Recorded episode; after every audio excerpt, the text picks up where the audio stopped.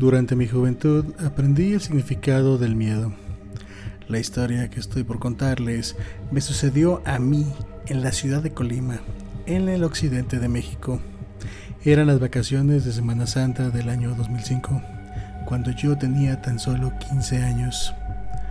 Aprendí que el mundo está lleno de situaciones inexplicables e increíbles y de personas que afirman haberlas vivido pero resulta difícil para muchos de nosotros creer que sucesos sobrenaturales lleguen a ser reales más allá de relatos, películas u obras literarias de terror ya que todo aquello que carece de fundamentos o bases científicas tiende a ser tomado como patrañas, más aún cuando han surgido timadores a través de los años que, por llevarse unos centavos a la bolsa, se encargaron de desacreditar temas tan interesantes como lo son las manifestaciones paranormales. Personalmente, nunca me consideré del todo escéptico pero no fue hasta que viví esta experiencia que los cuestionamientos sobre lo que es realmente posible y lo que no se agolparon en mi mente. Verán, me encontraba de vacaciones en compañía de mi madre y mis dos hermanos menores. Como ya lo mencioné con anterioridad, habíamos llegado a la ciudad capital de Colima, lugar donde reside gran parte de mi familia materna. Pasamos la tarde visitando a cuánto pariente se le había ocurrido a mi madre, pero al final fuimos recibidos como invitados en casa de su hermana mayor, mi tía, a la cual por cierto aún no tenía el gusto de conocer, junto con su familia, pues había sido criado en la ciudad de Guadalajara y honestamente crecí siendo distante de esa ramificación familiar. Mis tíos por aquel entonces vivían en la planta baja de una casa dúplex, por lo que en el piso superior de la vivienda habitaba otra familia.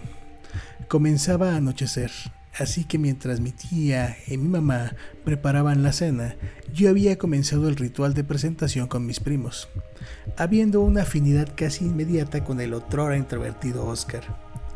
Todo iba relativamente bien, bromas, risas y anécdotas de la infancia por parte de nuestras madres. De pronto la charla comenzó a orientarse a sucesos paranormales vividos por todos los presentes.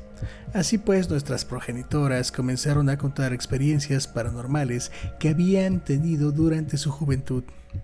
Mi tía, como parte de sus historias, confesó que durante años había sido acosada por una presencia maligna, que según ella sería la encargada de arruinar parte de su vida. Citó como ejemplo su fiesta de 15 años, la cual a pesar de haber tenido todo dispuesto para su realización, simplemente fue cancelada por una serie de eventos desafortunados ajenos a ella.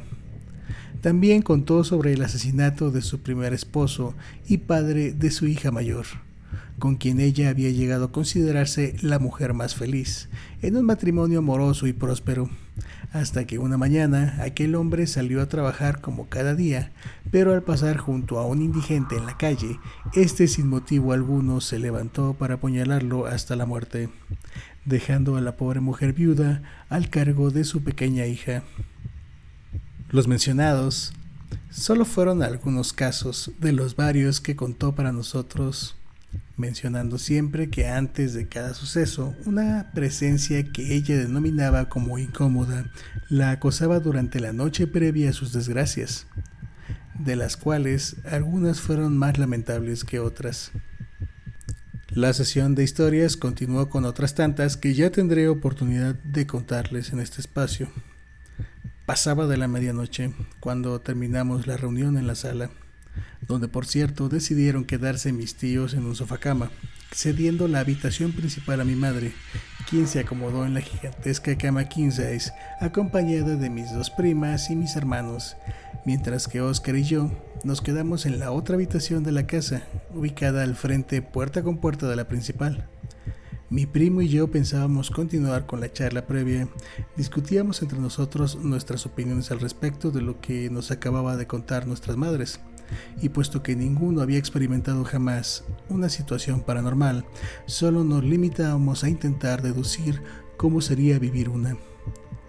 Llevábamos cerca de tres horas platicando, cuando cerca de las tres de la mañana nuestra charla llegó a un punto que en su momento y a nuestra edad era escabroso.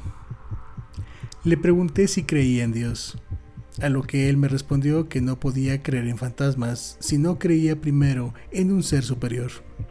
Le dije que yo creía más en el poder de la mente, de la capacidad de ésta para crear cuanto pudiéramos imaginar y más.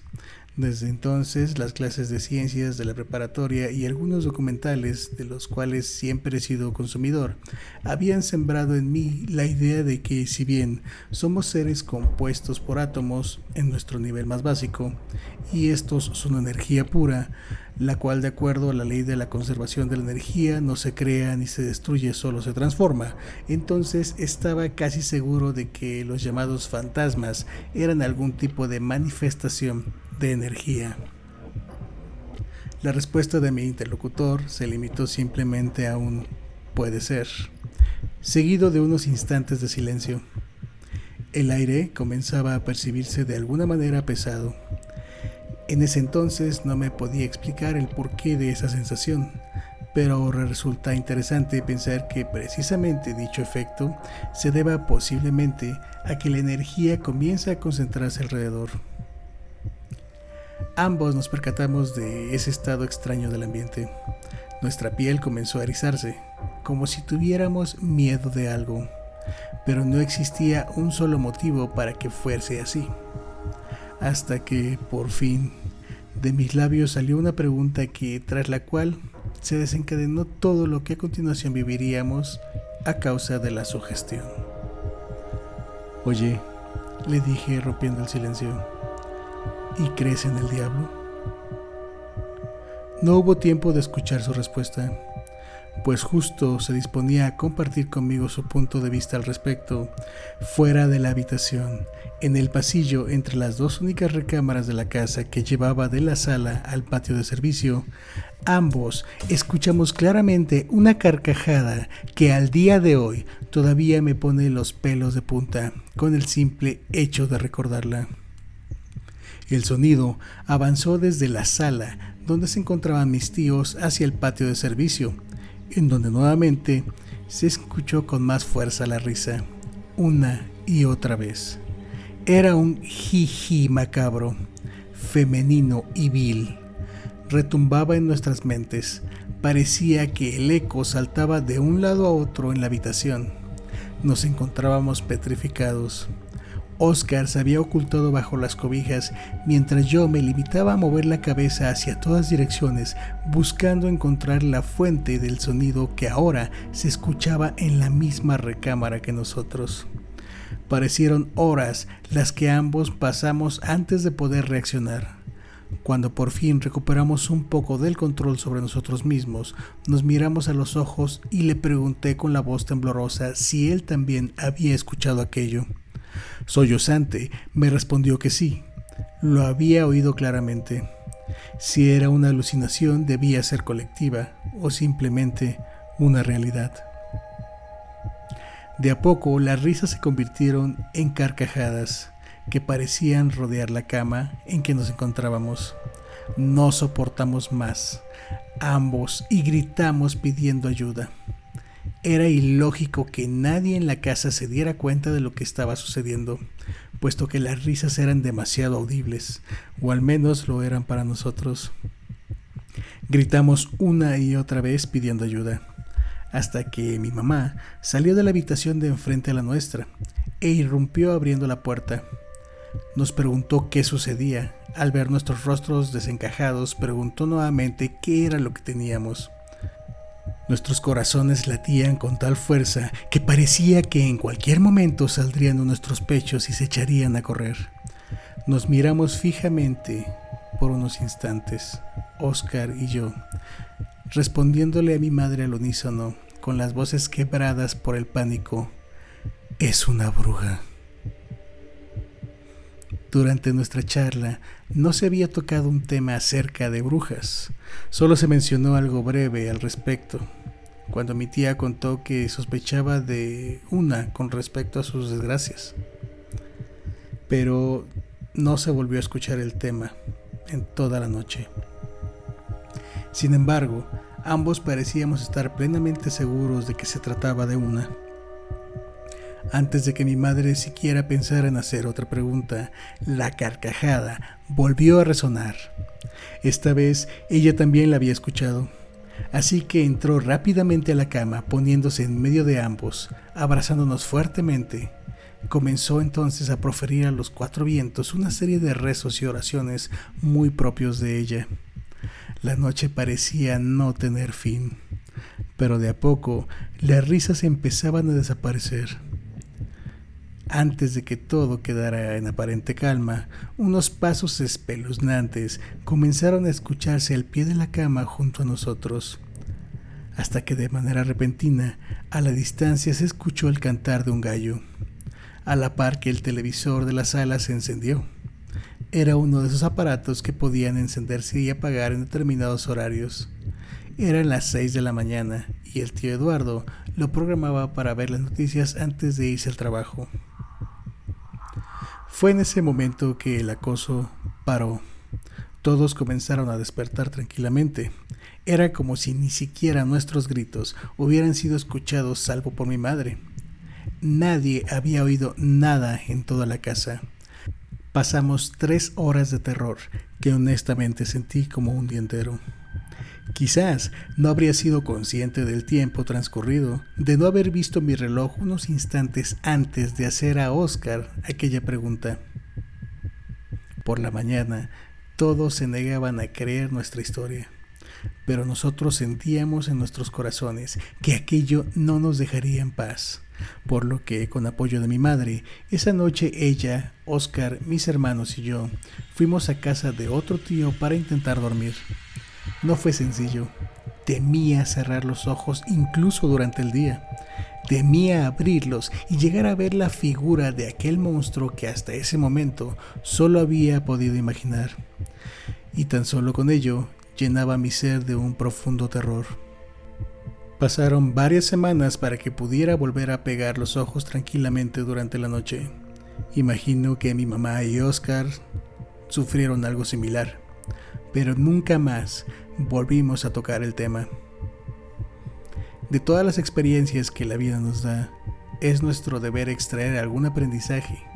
Y esa noche yo aprendí varias cosas que más adelante quizás cambiarían o tomarían un contexto más maduro o razonable. Primeramente, abrió en mi mente la posibilidad de la existencia de fenómenos paranormales. También aprendí sobre el poder de la sugestión ya que de no haber mantenido una charla tan extensa sobre esos temas, quizás nuestros cerebros habrían respondido de manera más racional al sonido, el cual hoy en día soy consciente de haber magnificado en mis recuerdos, pues tras haberlo charlado con mi primo, resulta interesante que, en su versión madura y bien analizada, aquellas carcajadas espectrales eran algún tipo de cacareo que no pudimos diferenciar en aquel momento. Sin duda, el aprendizaje más grande que me quedó de aquella ocasión fue el miedo mismo, al cual le generé cierto repudio. Desde entonces no volvería a sentir miedo.